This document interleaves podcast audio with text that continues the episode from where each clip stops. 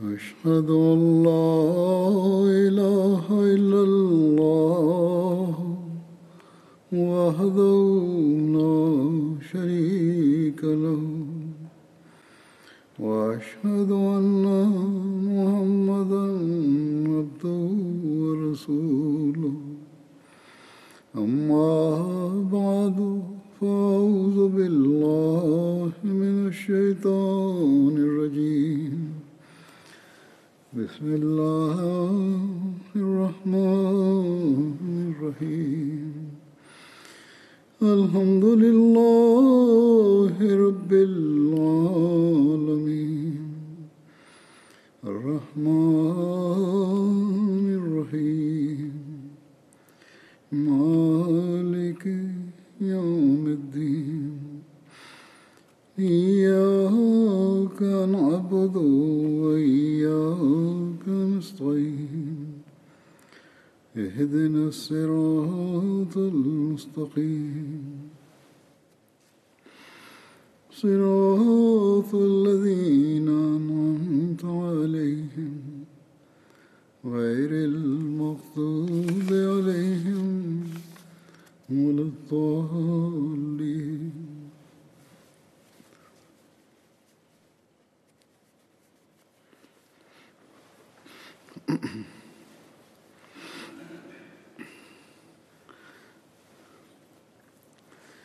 اس زمانے میں اللہ تعالیٰ نے اپنے وعدے کے موافق آ حضرت صلی اللہ علیہ وسلم کی غلامی میں زمانے کے امام وسیع معود اور مہدی معود کو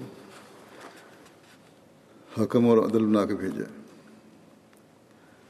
وہ حکم اور عدل جس نے اسلام کی حقیقی تعلیم کی روشنی میں تمام مسلمانوں کو امت واحدہ بنانا تھا، جس نے مختلف مسالک اور فکروں کی، فرقوں کی غلط تشریحات اور فروئی اختلافات کو دور کر کے امت واحدہ بنانا تھا۔ جس نے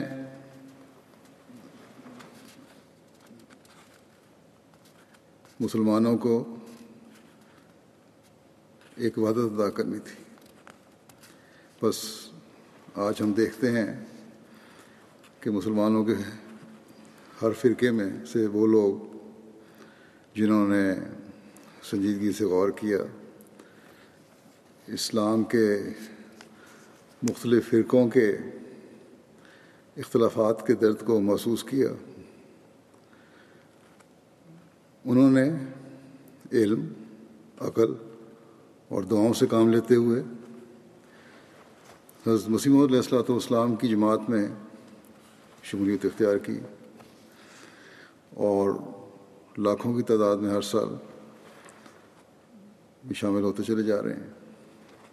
بس جماعت احمدیہ، کسی فرقے یا مسلک کے فرق یا اختلاف نظریات اور تشریح و تفسیر پر قائم ہونے والی جماعت نہیں ہے، بلکہ یہ آ حضرت صلی اللہ علیہ وسلم کی پیشگوئی کے مطابق اور اللہ تعالیٰ کے وعدے کے مطابق آخری زمانے میں آپ صلی اللہ علیہ وسلم کے غلام صادق کے ذریعے قائم ہونے والی جماعت ہے، جس نے حضرت مسیح معود علیہ السلام کی بیت میں آ کر انہی اختلافات کو جو شیعہ سنی کے درمیان ہیں یا کسی فرقے اور مسلک کے درمیان ہیں، ختم کر کے امت واحدہ بننا ہے۔ مسلمانوں کو اسلام کی حقیقی تعلیم سے آگاہ کر کے ہم نے امت واحدہ بنانا ہے۔ اس کام کے لیے حضرت مسیم علیہ السلاۃ والسلام مبوس ہوئے تھے۔ اسی کام کے لیے آپ نے جماعت کا قیام اللہ تعالیٰ کے حکم سے کیا۔ اور اس کام کے کرنے کے لیے اللہ تعالیٰ نے آپ کو الہام فرمایا کہ سب مسلمانوں کو جو ضرور زمین پر ہیں جمع کرو۔ اللہ دین واحد۔ بس یہ کام جو اللہ تعالیٰ نے آپ کے سپر فرمایا ہے، یہی کام آپ کے بعد خلافت سے جڑ کر، اس کی بیعت میں آ کر آپ کی قائم کردہ جماعت کا ہے۔ اور یہی ہم اللہ تعالیٰ کے فضل سے گزشتہ ایک سو تیس سال سے کر رہے ہیں۔ یا جب سے خلافت کا نظام شروع ہوا تو ایک سو بارہ سال سے کر رہے ہیں۔ اس سے پہلے حضرت مسیم علیہ السلام نے یہ کام کیا۔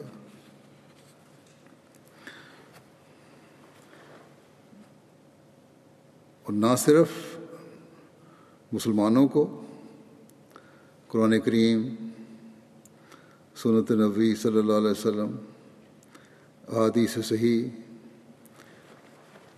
زمانے کے امام اور حکم اور عدل کے کی عارفانہ تشریح کی روشنی میں بتا رہے ہیں، بلکہ غیر مسلموں کو بھی اسلام کی خوبصورت تعلیم بتا کر انہیں دائرۂ اسلام میں شامل کرنے کی کوشش کر رہے ہیں۔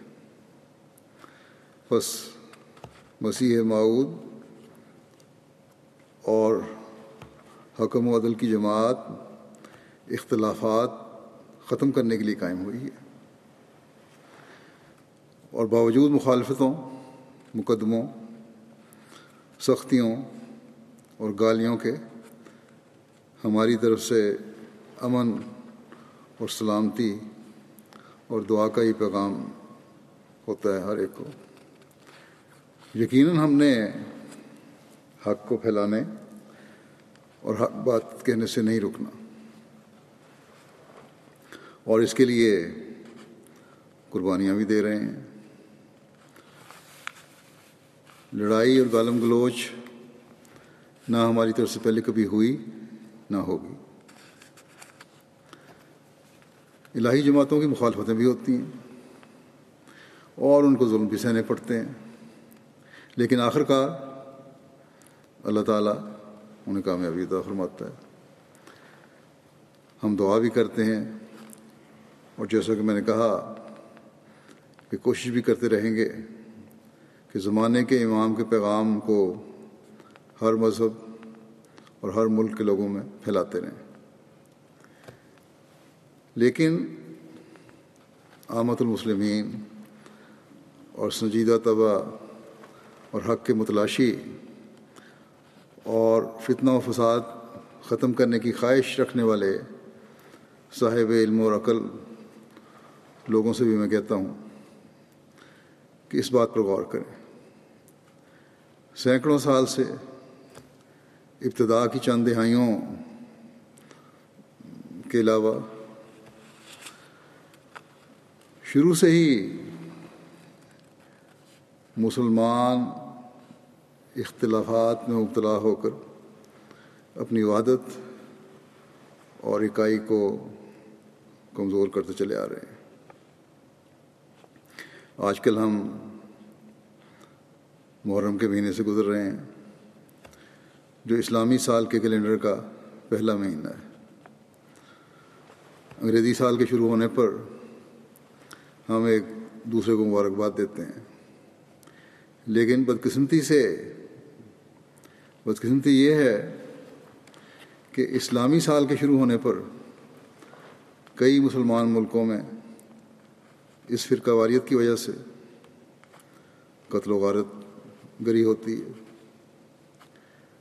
وہ دین جو امن اور سلامتی کی اعلیٰ ترین تعلیم دینے والا دین ہے۔ کیوں اس کے ماننے والے اپنے سال کا آغاز فتنہ و فساد اور قتل و غارت کری سے کرتے ہیں؟ ہمیں سوچنا چاہیے۔ ہمیں اپنے رویوں کو بدلنا چاہیے۔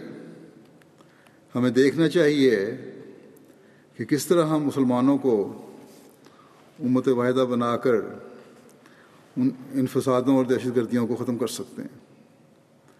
ہمیں غور کرنا چاہیے کہ ہمارے آقا و متا حضرت خاتم الانبیاء محمد مصطفیٰ صلی اللہ علیہ وسلم نے اگر اسلام کی ابتدا کی ترقی کے بعد ایک فیض آوج کے زمانے کی خبر دی تھی، تو پھر یہ خوش، یہ خوشی کی خبر بھی دی تھی کہ خلافت علام ناج نبود قائم ہوگی۔ وہی معاملہ جس کی وجہ سے مسلمانوں میں اختلاف ہوا تھا،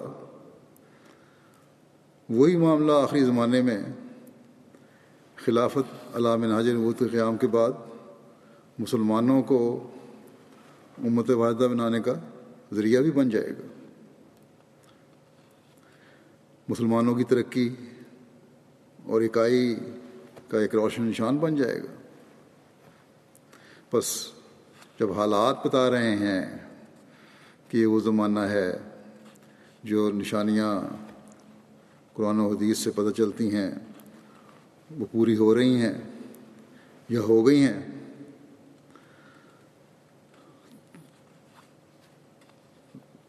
تو کیونکہ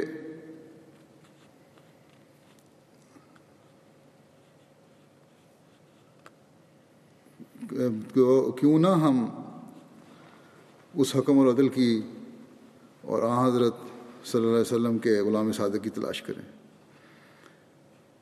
جو شیعہ سنی اور مختلف فرقوں اور مسلکوں کے اختلافات کو ختم کر کے ہمیں ایک بنانے والا ہے۔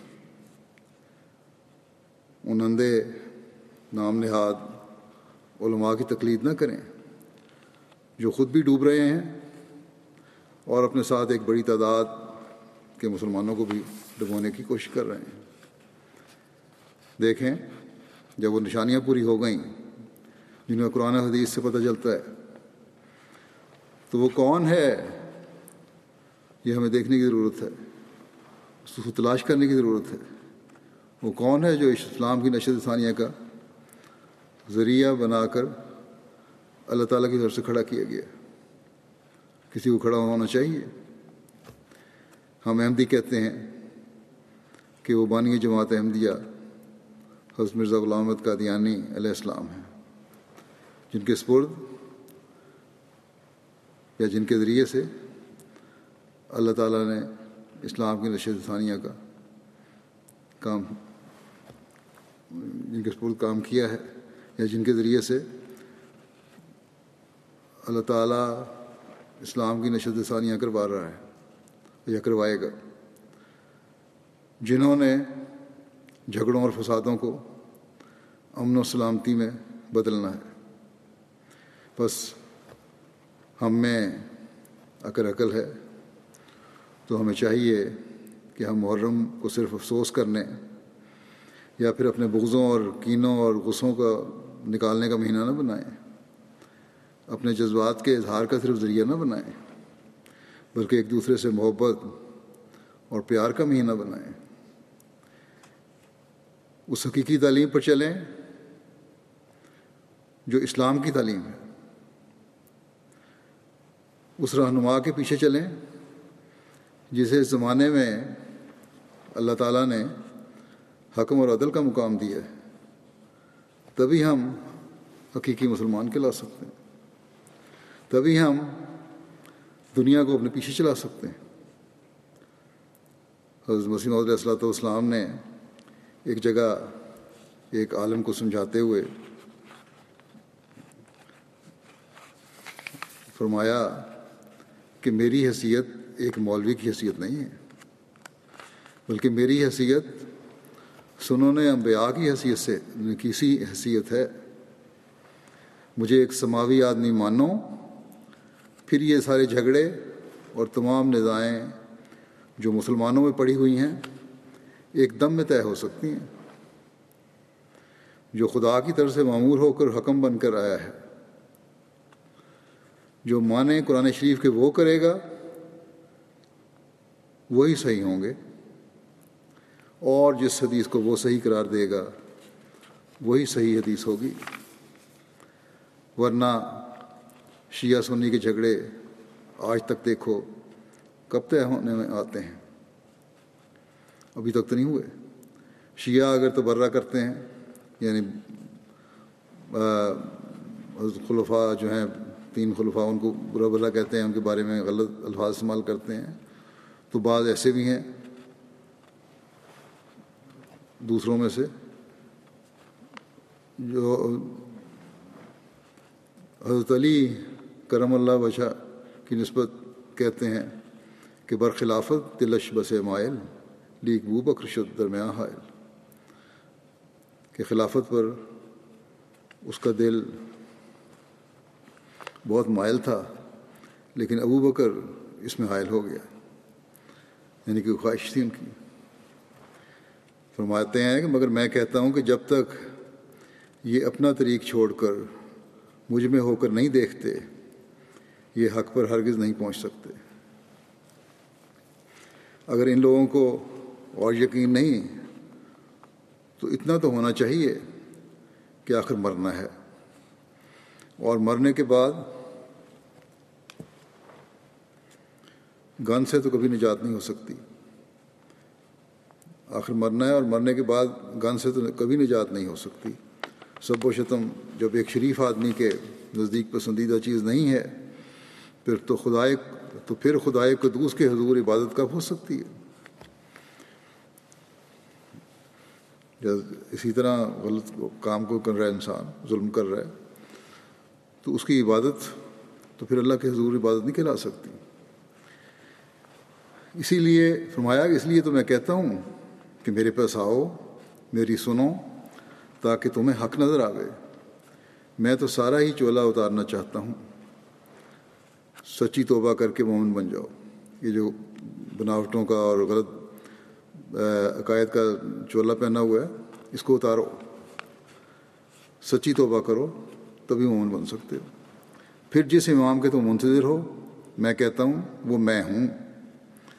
اس کا ثبوت مجھ سے لو۔ بس یہ ہے وہ حقیقت جس سے دین کا صحیح دراک ہو سکتا ہے کہ آپس کی لڑائی جھگڑوں اناؤں کو ختم کر کے پھر اللہ تعالیٰ کے حضور حاضر ہوں، ان سے دعا کریں، حقیقی توبہ کریں۔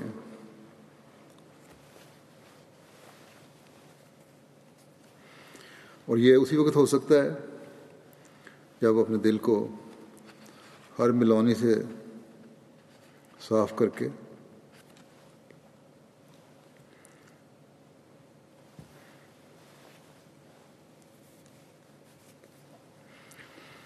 ہر ملونی سے صاف کر کے اللہ تعالیٰ کے آگے جھکا جائے۔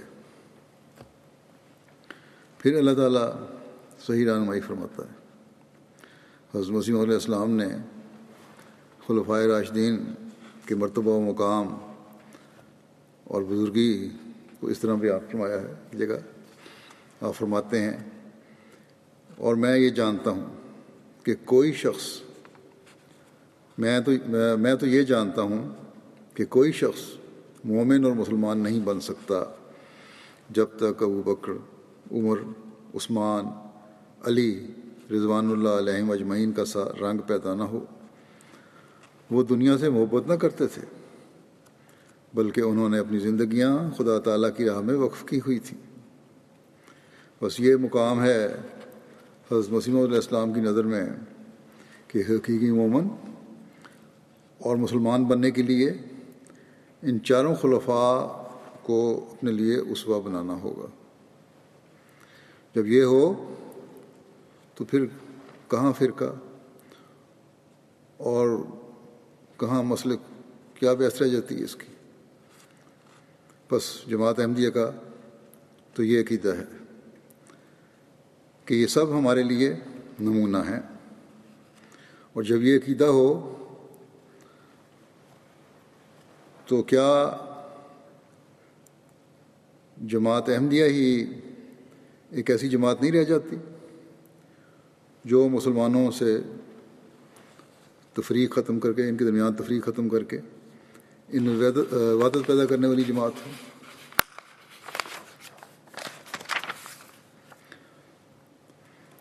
چاروں خلفۂ راشدین کا ایک مقام و مرتبہ ہے۔ ہر ایک مقام و مرتبہ کو، ہر ایک کے مقام و مرتبہ کو حضرت مسیم علیہ السلام نے بڑی تفصیل سے بیان فرمایا ہے مختلف جگہوں پر۔ ہر ایک کے اس مقام کو پہچاننے کے لیے میں بعض اقتباسات پیش کرتا ہوں تاکہ نئے آنے والوں اور نوجوانوں کو بھی سمجھ آ جائے کہ کیا ہمارا مسلک ہے، کیا ہم یقین کرتے ہیں، کیا ہمارا عقیدہ ہے۔ حضرت مسیم علیہ السلام فرماتے ہیں، اس زمانے میں بھی مسلمہ نے یعنی اردو کے زمانے میں، شروع میں ابتدا میں مسلمہ نے عبادتی رنگ میں لوگوں کو جمع کر رکھا تھا۔ غلط قسم کا تشریحیں کر کے غلط باتیں باتوں کو ناجائز قرار دے کو جائز قرار دے کر صرف لوگوں کو اکٹھا کرنے کے لیے اپنے ساتھ میں لایا ہوا تھا۔ فرمایا کہ ایسے وقت میں حضرت ابو بکر خلیفہ ہوئے تو انسان خیال کر سکتا ہے کہ کس قدر مشکلات پیدا ہوئی ہوں گی۔ اگر وہ کبھی دل نہ ہوتا یعنی حضرت ابو بکر، اور حضرت نبی کریم صلی اللہ علیہ وسلم کے ایمان کا رنگ اس کے ایمان میں نہ ہوتا، تو بہت ہی مشکل پڑتی اور گھبرا جاتا۔ لیکن صدیق نبی کا ہم سایہ تھا۔ ہم سایہ یعنی اس کا سایہ پڑ رہا تھا۔ آپ کے اخلاق کا اثر اس پر پڑا ہوا تھا۔ اور دل نور یقین سے بھرا ہوا تھا۔ اس لیے وہ شجاعت اور استقلال، وہ شجاعت اور استقلال دکھایا کہ آ حضرت صلی اللہ علیہ وسلم کے بعد اس کی نظیر ملنی مشکل ہے۔ ان کی زندگی اسلام کی زندگی تھی۔ یہ ایسا مسئلہ ہے کہ اس پر کسی لمبی بحث کی حاجت ہی نہیں۔ اس زمانے کے حالات پڑھ لو اور پھر جو اسلام کی خدمت ابو بکر رضی اللہ عنہ نے کی ہے، اس کا اندازہ کر لو۔ میں سچ کہتا ہوں کہ ابو بکر صدیق رضی اللہ عنہ اسلام کے لیے آدم ثانی ہیں۔ میں یقین رکھتا ہوں کہ اگر آ حضرت صلی اللہ علیہ وسلم کے بعد ابو بکر کا وجود نہ ہوتا تو اسلام بھی نہ ہوتا۔ یعنی دشمن کے حملوں سے بچانے کے لیے شریف کو محفوظ کرنے کے لیے، اس وقت اللہ تعالیٰ نے حضرت بکر صدیق کو ہی کھڑا کیا تھا۔ اور آپ نے اسلام کی وجود کو آ حضرت صلی اللہ علیہ وسلم کی خاص تربیت اور خاص تعلق کی وجہ سے زندگی بخشی اور دشمن کے حملے کو ناکام و نامراد کیا۔ فرمایا کہ اوبر صدیق کا بہت بڑا احسان ہے۔ کہ اس نے اسلام کو دوبارہ قائم کیا۔ اپنی قوت ایمانی سے کل باغیوں کو سزا دی اور امن کو قائم کر دیا۔ اسی طرح پر جیسے خدا تعالیٰ نے فرمایا اور وعدہ کیا تھا کہ میں سچے خلیفہ پر امن کو قائم کروں گا۔ یہ پیش گوئی حضرت صدیق کی خلافت پر پوری ہوئی اور آسمان نے اور زمین نے عملی طور پر شہادت دے دی۔ بس یہ صدیق کی تعریف ہے کہ اس میں صدق، اس مرتبہ اور کمال کا ہونا چاہیے۔ پھر حضرت عمر رضی اللہ عنہ کے اصاف اور مقام کا ذکر کرتے ہوئے حضرت مسیم علیہ السلاۃ والسلام ایک جگہ فرماتے ہیں، حضرت عمر رضی اللہ عنہ کا درجہ جانتے ہو کہ صحابہ میں کس قدر بڑا ہے؟ یہاں تک کہ بعض اوقات ان کی رائے کے موافق قرآن شریف نازل ہو جایا کرتا تھا۔ اور ان کے حق میں یہ حدیث ہے کہ شیطان عمر کے عمر کے سائے سے بھاگتا ہے۔ دوسری یہ حدیث ہے کہ اگر میرے بعد کوئی نبی ہوتا تو عمر ہوتا۔ تیسری یہ حدیث ہے کہ پہلی امتوں میں محدث ہوتے رہے ہیں۔ اگر اس امت میں کوئی محدث ہے تو وہ عمر ہے۔ پھر ایک جگہ حضرت ابکر حضرت عمر اور حضرت عثمان کا ذکر کرتے ہوئے مجموعی طور پر آپ نے فرمایا کہ میرے رب نے مجھ پر یہ ظاہر کیا ہے کہ صدیق اور فاروق اور عثمان رضی اللہ عنہ نیک وکار اور مومن تھے اور ان لوگوں میں سے تھے جنہیں اللہ نے چن لیا اور جو خدائے رحمان کی عنایات سے خاص کیے گئے اور اکثر صاحبان معرفت نے ان کے محاسن کی شہادت دی۔ انہوں نے بزرگ و برتر خدا کی خوشنودی کی خاطر وطن چھوڑے۔ ہر جنگ کی بھٹی میں داخل ہوئے۔ اور ہر موسم گرما کی دوپہر کی تپش اور سردیوں کی رات کی ٹھنڈک کی پرواہ نہ کی، بلکہ نوخیز جوانوں کی طرح دین کی راہوں میں راہوں پر محو خرام ہوئے اور اپنوں اور غیروں کی طرف مائل نہ ہوئے۔ اور اللہ رب العالمین کی خاطر سب کو خیر بات کہہ دیا۔ ان کے اعمال میں خوشبو اور ان کے افعال میں مہک ہے۔ اور یہ سب کچھ ان کے مراتب کے باغات اور ان کی نیکیوں کے گلستانوں کی طرف رہنمائی کرتا ہے۔ اور ان کی باد نسیم اپنے معطر جھونکوں سے ان کے اسرار کا پتہ دیتی ہے۔ اور ان کے انوار اپنی پوری تابانیوں سے ہم پر ظاہر ہوتے ہیں۔ یہ حوالے جو ہیں، بہت سارے ان میں سے جو میں پڑھ رہا ہوں، سر الخلافہ کے ہیں، یہ عربی کی کتاب ہے۔ عربی ترجمہ کرنے والے فی الحال تو شاید فوری طور پر اس معیار کا ترجمہ نہیں کر سکیں گے۔ جو دوبارہ ریپیٹ ہو، تو اصل کتاب سے یہ حوالے لے کے ترجمہ کر دیں۔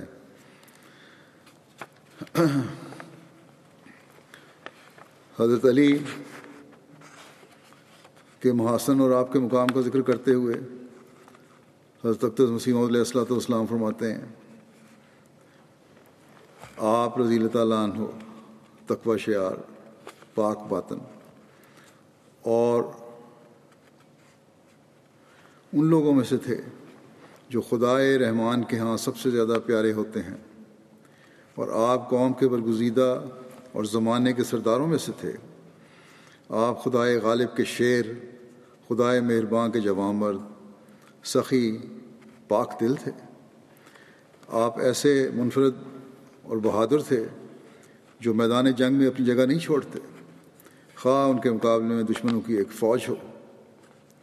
آپ نے ساری عمر تنگ دستی میں بسر کی اور نو انسانی کے مقام زہد کی زہد کی انتہا تک پہنچے۔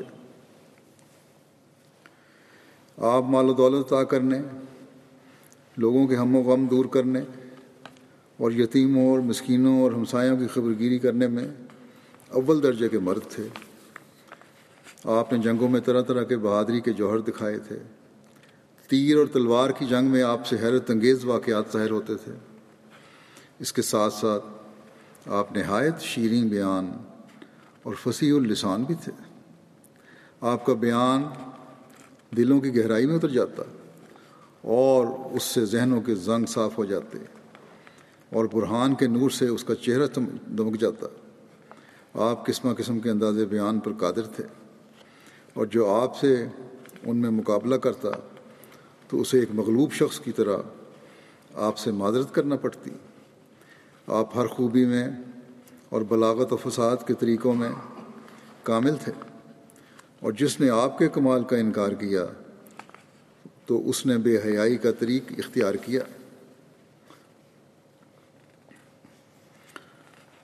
پھر حضرت علی کے مقام اور خلافت کے بارے میں حضرت مسیم علیہ السلاۃ والسلام فرماتے ہیں، اس میں ذرہ بھر شک نہیں کہ حضرت علی متلاشیان حق کی امید گاہ اور سخیوں کا بے مثال نمونہ اور بندگان خدا کے لیے حجرت اللہ تھے۔ نیز آپ اپنے زمانے کے لوگوں میں بہترین انسان اور ملکوں کو روشن کرنے کے لیے اللہ کے نور تھے، لیکن آپ کی خلافت کا دور امن و امان کا زمانہ نہ تھا، بلکہ فتنوں اور ظلم و تعدی کی تند ہواؤں کا زمانہ تھا۔ عوام الناس، آپ کی اور ابن ابی سفیان کی خلافت کے بارے میں اختلاف کرتے تھے اور ان دونوں کی طرف حیرت زدہ شخص کی طرح ٹک ٹکی لگائے بیٹھے تھے۔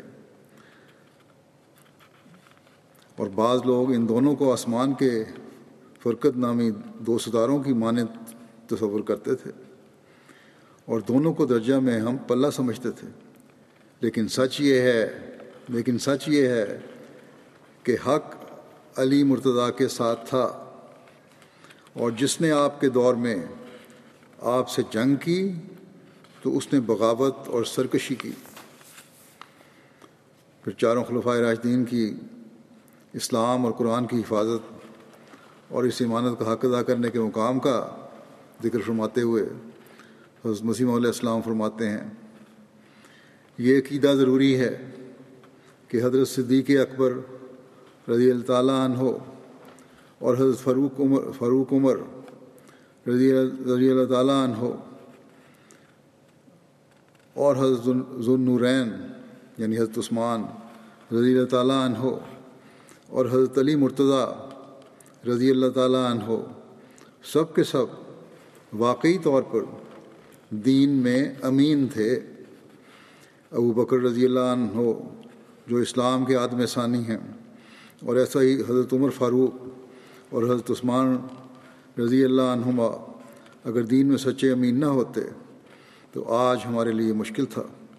جو قرآن شریف کی کسی ایک آیت کو بھی من جانب اللہ بتا سکتے۔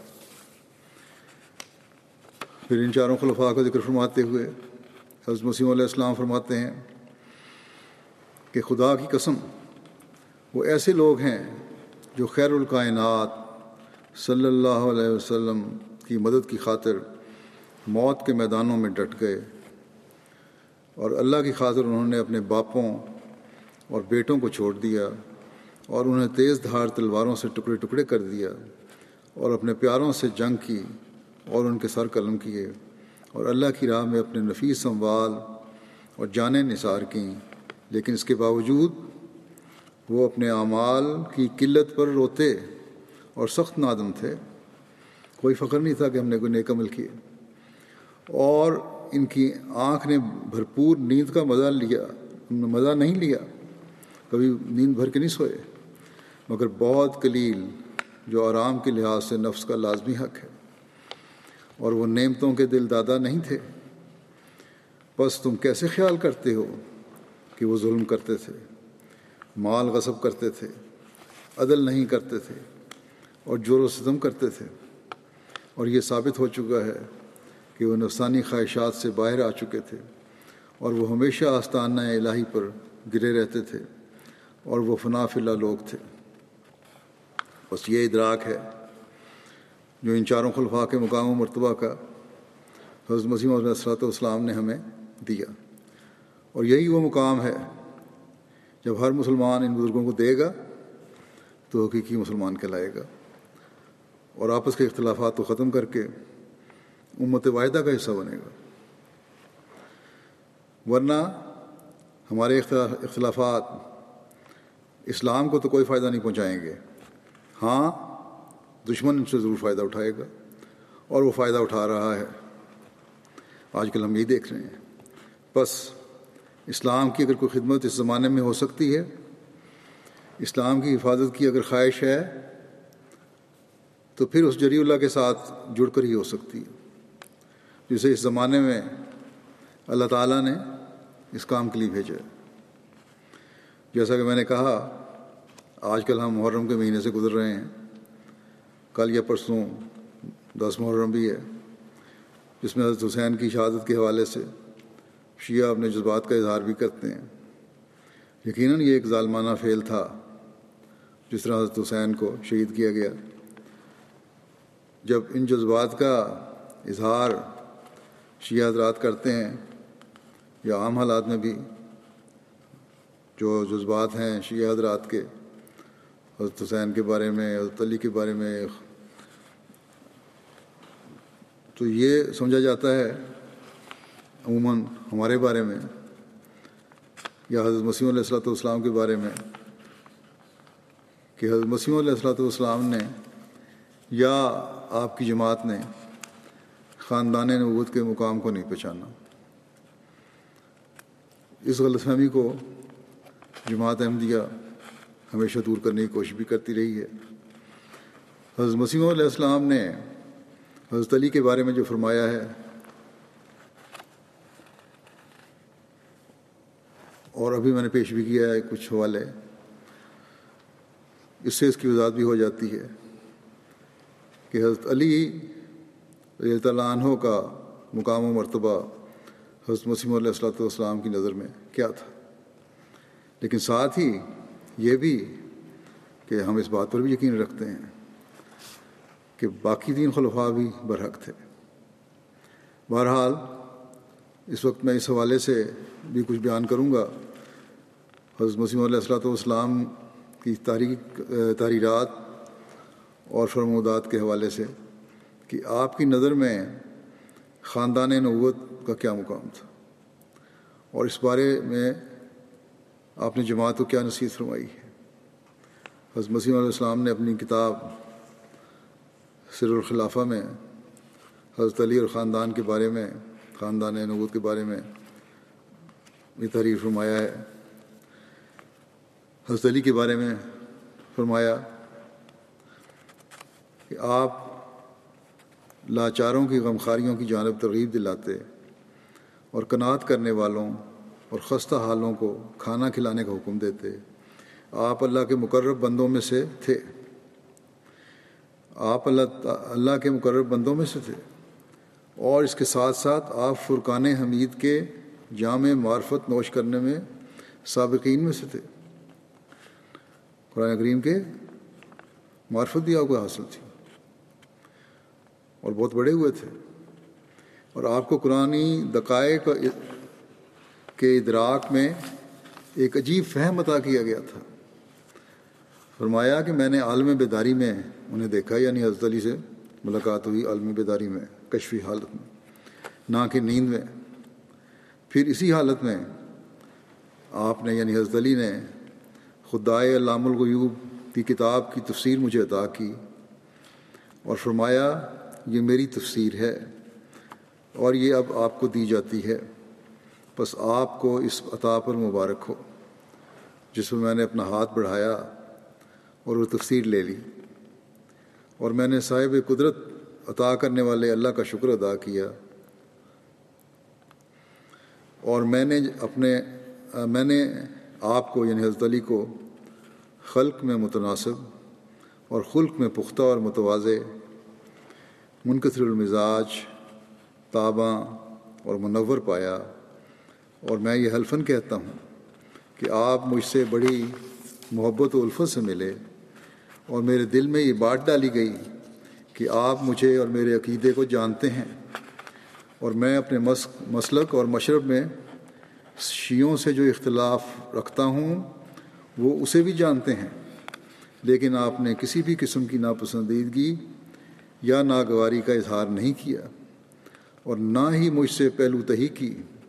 بلکہ وہ مجھے ملے اور مخلص محبین محبین کی طرح مجھ سے محبت کی اور انہوں نے سچے صاف دل رکھنے والے لوگوں کی طرح محبت کا اظہار فرمایا اور آپ کے ساتھ حسین بلکہ حسن اور حسین دونوں اور سید الرسل خاتم النبیین بھی تھے اور ان کے ساتھ ایک نہایت خوبرو سالیہ جلیلت القدر بابرکت پاک باز، لائق تعظیم باوقار ظاہر و باہر، نور مجسم، جوان خاتون بھی تھیں، جنہیں میں نے غم سے بھرا ہوا پایا، لیکن وہ اسے چھپائے ہوئے تھیں۔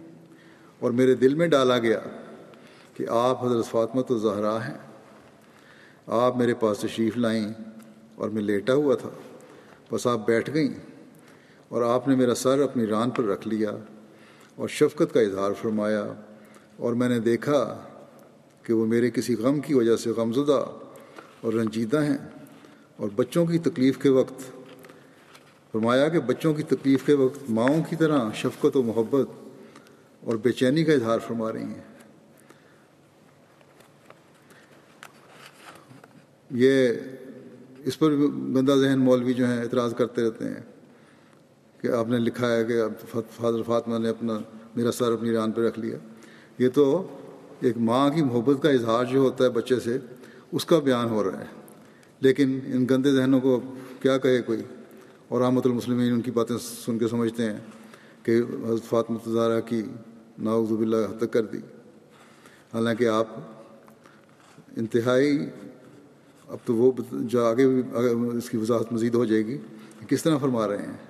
کہ ایک ماں کا سلوک آپ کر رہی ہیں مجھ سے۔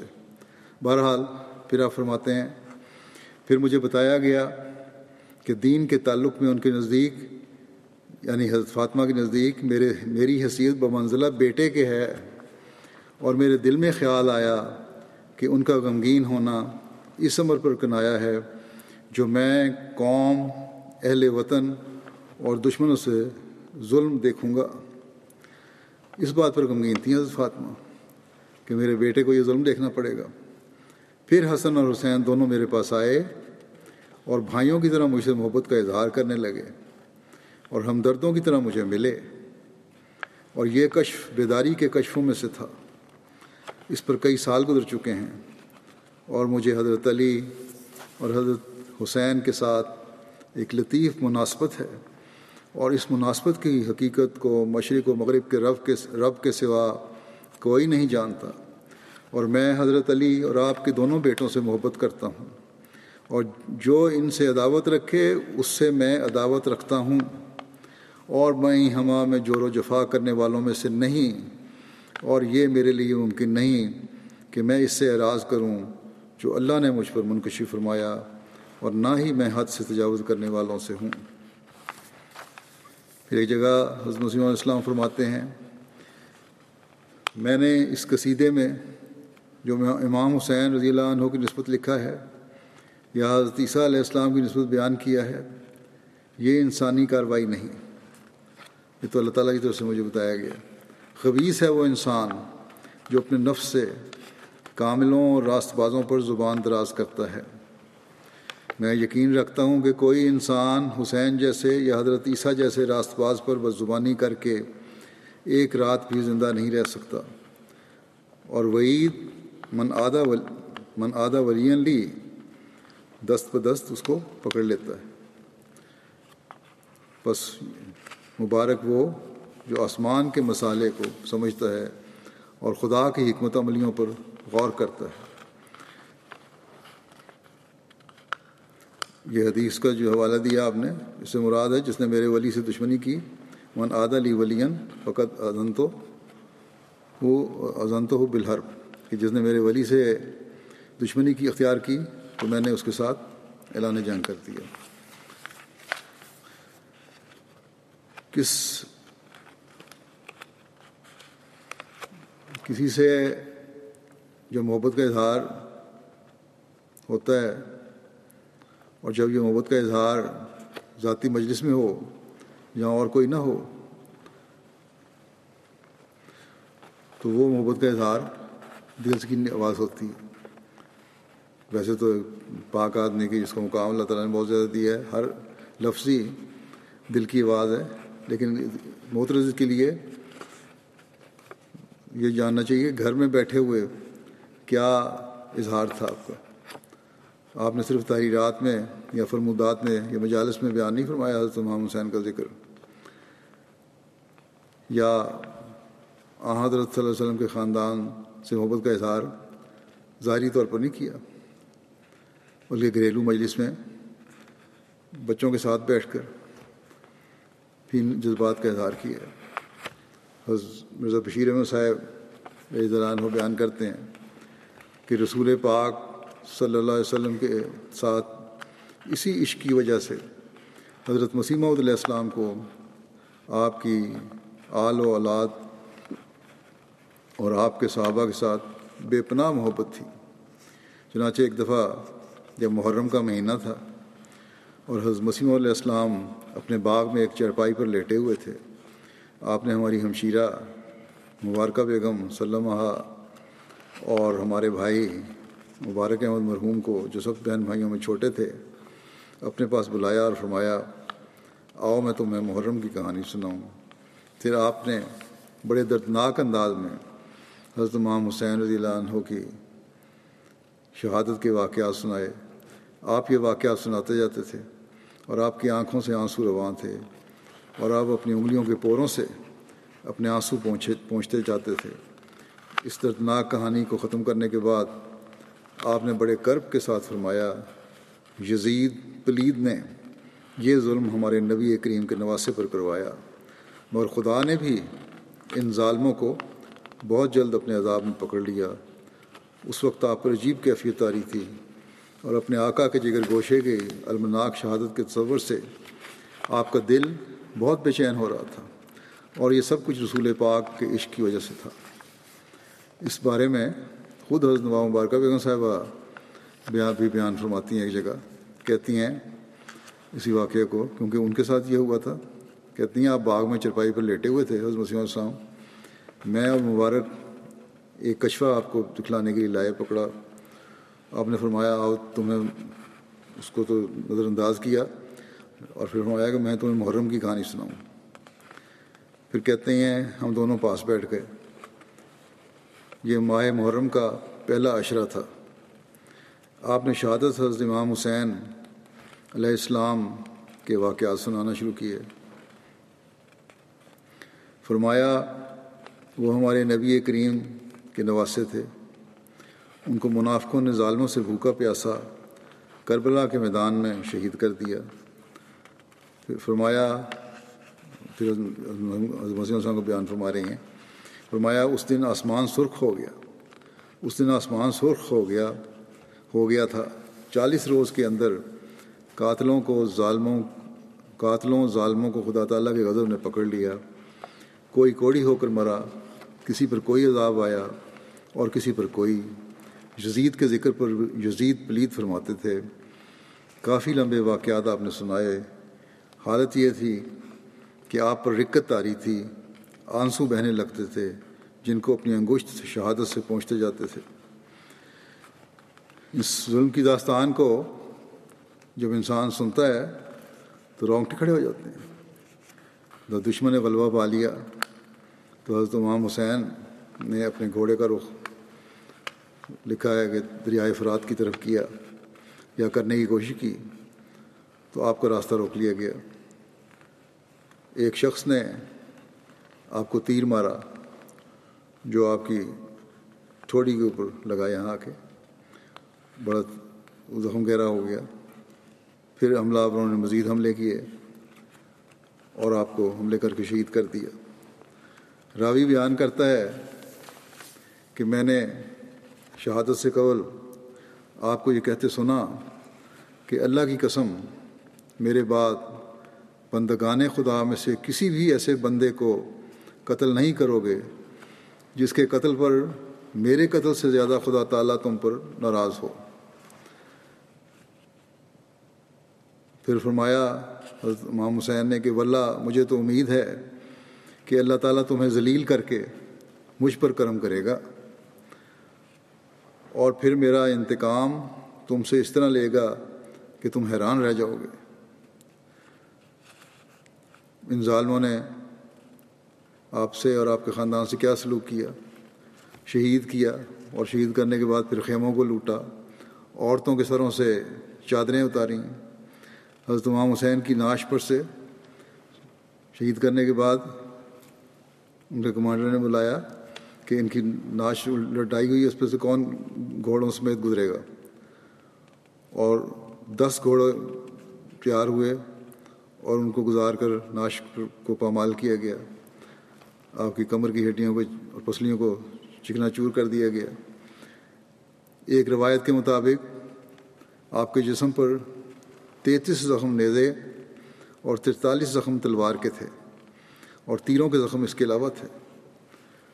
پھر آپ کا سر کاٹ کر گورنر کے پاس بھیجا گیا اور اس نے یہ سر کوفہ میں نصب کروایا۔ ظلم کی انتہا ہے۔ کوئی خبیص ترین دشمن بھی اس طرح نہ کرے۔ یہ تو مختصر میں نے بیان کیا ہے۔ جب حضرت مسیم علیہ السلۃ والسلام بیان فرما رہے تھے اس وقت اس واقعے پہ آپ غم سے آنسوؤں کی جھڑی لگی ہوئی تھی۔ بس کس طرح کہہ سکتے ہیں کہ ہم ناوز باللہ خاندان وہ سے محبت نہیں کرتے یا اس کا ادراک نہیں رکھتے، بلکہ ایک موقع پر آپ نے سختی سے جماعت کو بھی نصیحت فرمائی کہ جب آپ کو پتہ لگا ایک موقع پہ کہ کسی نے غلط الفاظ استعمال کیے ہیں حضرت امام حسین کے بارے میں، چنانچہ آپ نے فرمایا کہ واضح ہو کہ کسی شخص کے ایک کارڈ سے، ایک کارڈ سے، ایک کارڈ کے ذریعے سے، جو پوسٹل کارڈ ہوتا ہے، اس کے ذریعے سے مجھے اطلاع ملی ہے کہ بعض نادان آدمی جو اپنے تئیں میری جماعت کی طرف منسوخ کرتے ہیں۔ حضرت امام حسین رضی اللہ تعالیٰ عنہ کی نسبت یہ کلمات منہ پر لاتے ہیں کہ ناوز باللہ حسین، بوجہ اس کے کہ اس نے خلیفہ وقت یعنی یزید سے بیت نہیں کی، باغی تھا اور یزید حق پر تھا۔ آپ نے فرمایا لانت اللہ القاظبین مجھے امید نہیں کہ میری جماعت کے کسی راست باز کے منہ سے ایسے خبیص الفاظ نکلے ہوں۔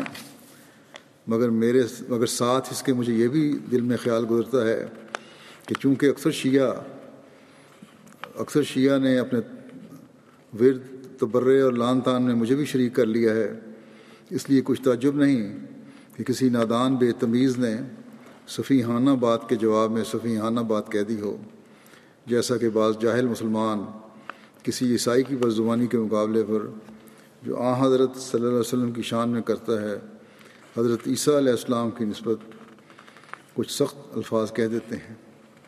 بہرحال میں اس اشتہار کے ذریعے سے اپنی جماعت کو اطلاع دیتا ہوں کہ ہم اعتقاد رکھتے ہیں کہ یہ جدید کہ یزید ایک ناپاک تباہ دنیا کا کیڑا اور ظالم تھا اور جن معنوں کی روح سے کسی مومن کو کہا، کسی کو مومن کہا جاتا ہے، وہ اس میں موجود نہ تھے۔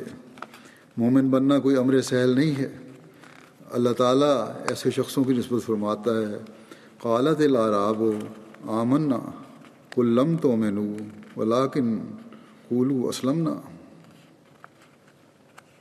مومن وہ لوگ ہوتے ہیں جن کے اعمال ان کے ایمان پر گواہی دیتے ہیں، جن کے دل پر ایمان لکھا جاتا ہے اور جو اپنے خدا اور اس کی رضا کو ہر ایک چیز پر مقدم کر لیتے ہیں اور تقوی کی باریک اور تنگ راہوں کو خدا تعالیٰ کے لیے اختیار کرتے۔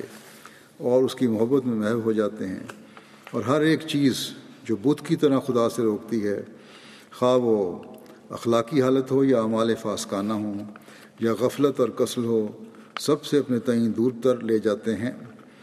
لیکن بد نصیب یزید کو یہ باتیں کہاں حاصل تھیں؟ دنیا کی محبت نے اس کو اندھا کر دیا تھا۔ مگر حسین رضی اللہ عنہ طاہر متاہر تھا۔ اور بلا شبہ وہ ان برگزیدوں میں سے ہے جن کو خدا تعالیٰ اپنے ہاتھ سے صاف کرتا اور اپنی محبت سے معمور کر دیتا ہے اور بلا شبہ وہ سرداران بہشت میں سے ہے اور ایک ذرہ کی نہ رکھنا اس سے موجب سلب ایمان ہے اور اس امام کی تقوی اور محبت الہی اور صبر اور استقامت اور زہد اور عبادت ہمارے لیے اسوہ حسنہ ہے۔ اور ہم اس معصوم کی ہدایت کے ہدایت کے اقتدا کرنے والے ہیں جو اس کو ملی تھی۔ تباہ ہو گیا وہ دل جو اس کا دشمن ہے اور کامیاب ہو گیا وہ دل جو عملی رنگ میں اس کی محبت ظاہر کرتا ہے اور اس کے ایمان اور اخلاق اور شجاعت اور تقوی اور استقامت اور محبت الہی کے تمام نقوش انعکاسی طور پر کامل پیروی کے ساتھ اپنے اندر لیتا ہے، جیسا کہ ایک صاف آئینے میں ایک خوبصورت انسان کا نقش۔ یہ لوگ دنیا کی آنکھوں سے پوشیدہ ہیں۔ کون جانتا ہے ان کا ان کا قدر؟ مگر وہی جو ان میں سے ہیں۔ دنیا کی آنکھ وہ شناخت نہیں کر سکتی، کیونکہ وہ دنیا سے بہت دور ہیں۔ یہی وجہ حسین کی شہادت کی تھی، کیونکہ وہ شناخت نہیں کیا گیا۔ دنیا نے کسی پاک اور برگزیدہ سے اس کے زمانے میں محبت کی، تا حسین سے بھی محبت کی جاتی۔ غرض یہ امر نہایت درجے کی شکاوت اور بے ایمانی میں داخل ہے کہ حسین رضی اللہ عنہ کی تحقیق تحقیر کی جائے اور جو شخص حسین یا کسی اور بزرگ کی جو آئمہ متاہرین میں سے ہے، تحقیر کرتا ہے یا کوئی کلمہ استخفاف کلمہ استخفاف کا ان کی نسبت اپنی زبان پر لاتا ہے، وہ اپنے ایمان کو ضائع کرتا ہے کیونکہ اللہ جل شانہ ہو اس شخص کا دشمن ہو جاتا ہے۔ جو اس کے برگزیدوں اور پیاروں کا دشمن ہے۔ بس یہ کس طرح ہو سکتا ہے؟ کہ حضرت مسیم علیہ السلاۃ والسلام کو یہ سب کچھ سننے کے بعد ہم کہیں کہ علیہ محمد سے محبت نہیں تھی۔ جس محبت کا ادراک آپ کو تھا، وہ کسی اور کو نہیں ہو سکتا۔ اور یہی آپ نے فرمایا بھی ہے۔ لیکن جہاں شیعہ غلف کی حد تک گئے ہیں وہاں ان کو حقیقت بھی آپ نے بتائی ہے اور جہاں سننی غلط ہوئے، وہاں انہیں بھی بتایا کہ اصلاح کرو۔ اور یہی حکم العدل کا کام ہے۔ اور اسلام کی حقیقی تعلیم کے پھیلانے اور رائج کرنے کہ اسی کام کے لیے اللہ تعالیٰ نے آپ کو بھیجا تھا۔ لیکن اس کے باوجود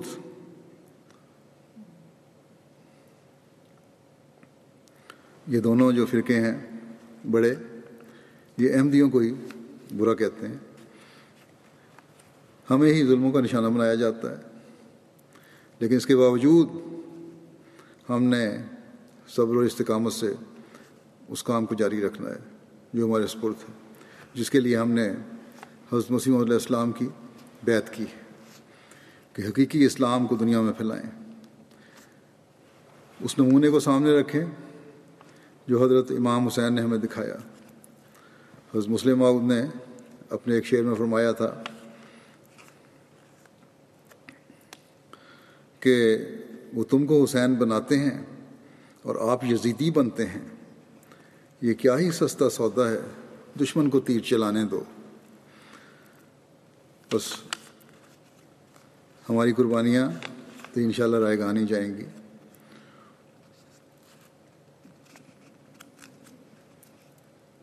اس مرتبہ اللہ حضمت نے بھی ایک جگہ فرمایا ہے کہ اب نتیجے جو ہیں، مجھے جو حسین سے نسبت تو ہے، لیکن نتیجہ وہ نہیں نکلے گا۔ نتیجہ اس دفعہ اس کے الٹ ہے، کیونکہ اللہ تعالیٰ نے یہ مقدر کیا ہے کہ کامیابی ملے۔ اس لیے اس دفعہ فتح جو ہے، وہ حسینی صفات رکھنے والوں کی ہوگی، ظاہری فتح بھی ان شاء اللہ تعالیٰ۔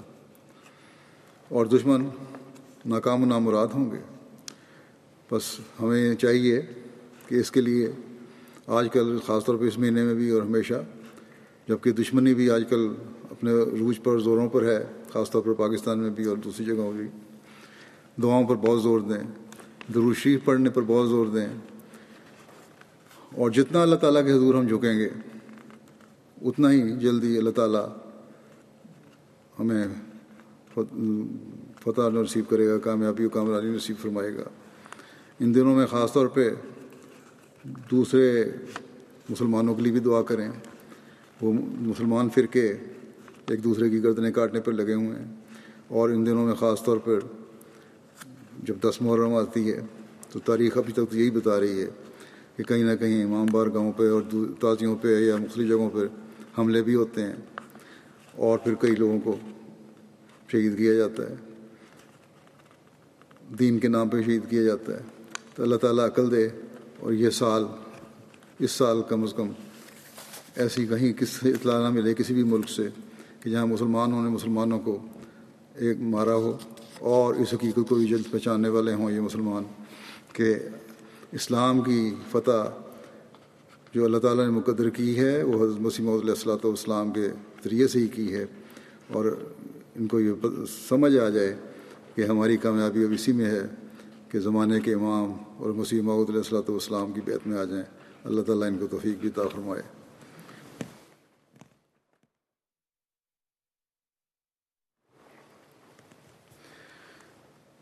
الحمد للہ الحمد لله نحمده ونستعينه ونستغفره ونؤمن به ونتوكل عليه ونعوذ بالله من شرور أنفسنا ومن سيئات أعمالنا.